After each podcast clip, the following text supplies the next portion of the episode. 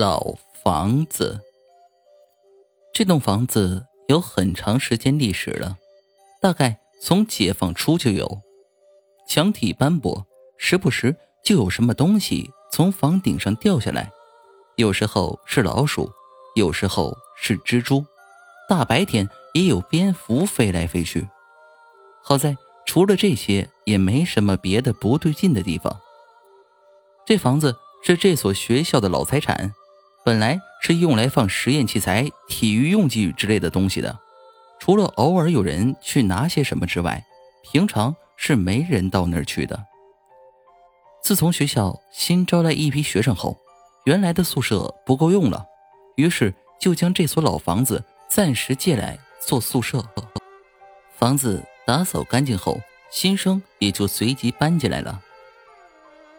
热闹的几天过后，一切又如往常一样宁静了下来。学生们每天匆匆的上课，这房子也按照它原来的方式，一天天匆匆的老去。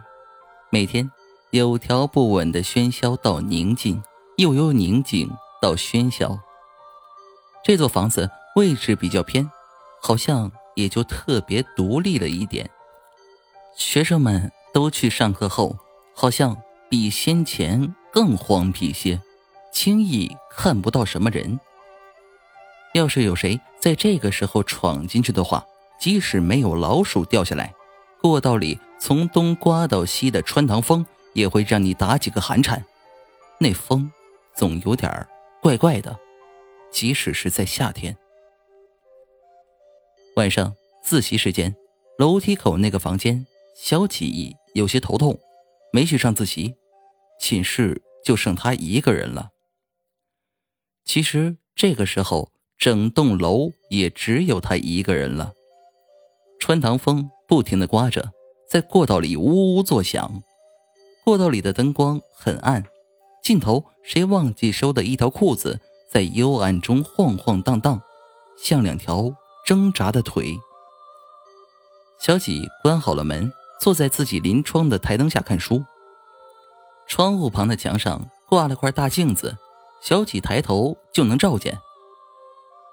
门突然就开了，卷进来一点尘土。小几起身去把门关上。风是很凉的，可是当时是夏天呢，小几不禁打了个寒颤。门关紧后，又重回去看书。他隐隐的觉得有什么东西在房间里移动，回过头去看，却什么也没有。于是仍旧看书。台灯的光稍微有些昏暗了，小几看的书好像有些看不明了。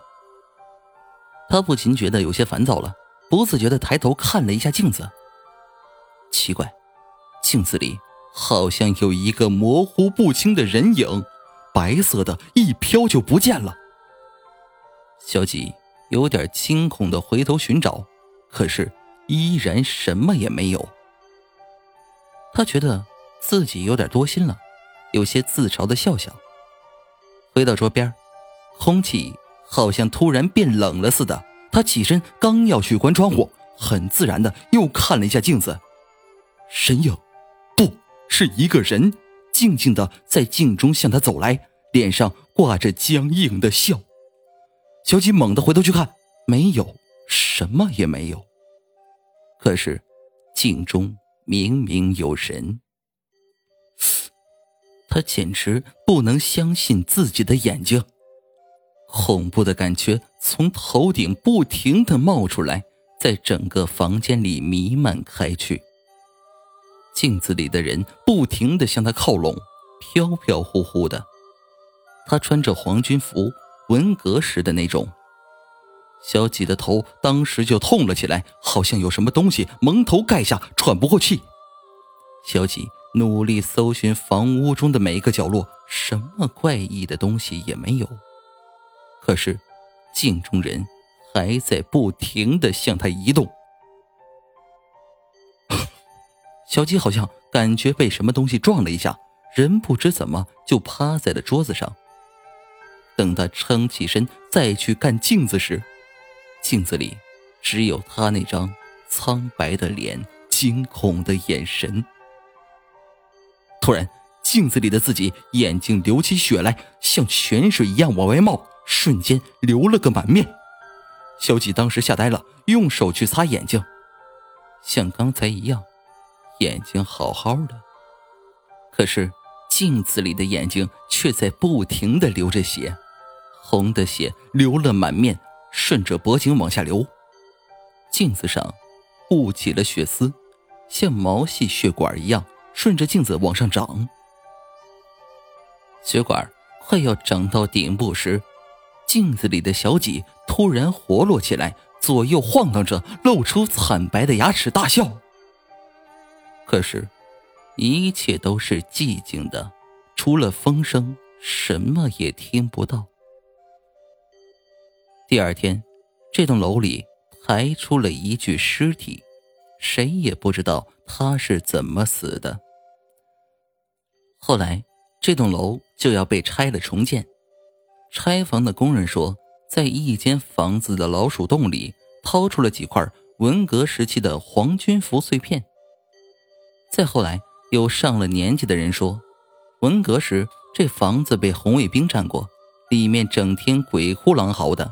常常有人被血淋淋的拖出来，也许还死过人，谁知道呢？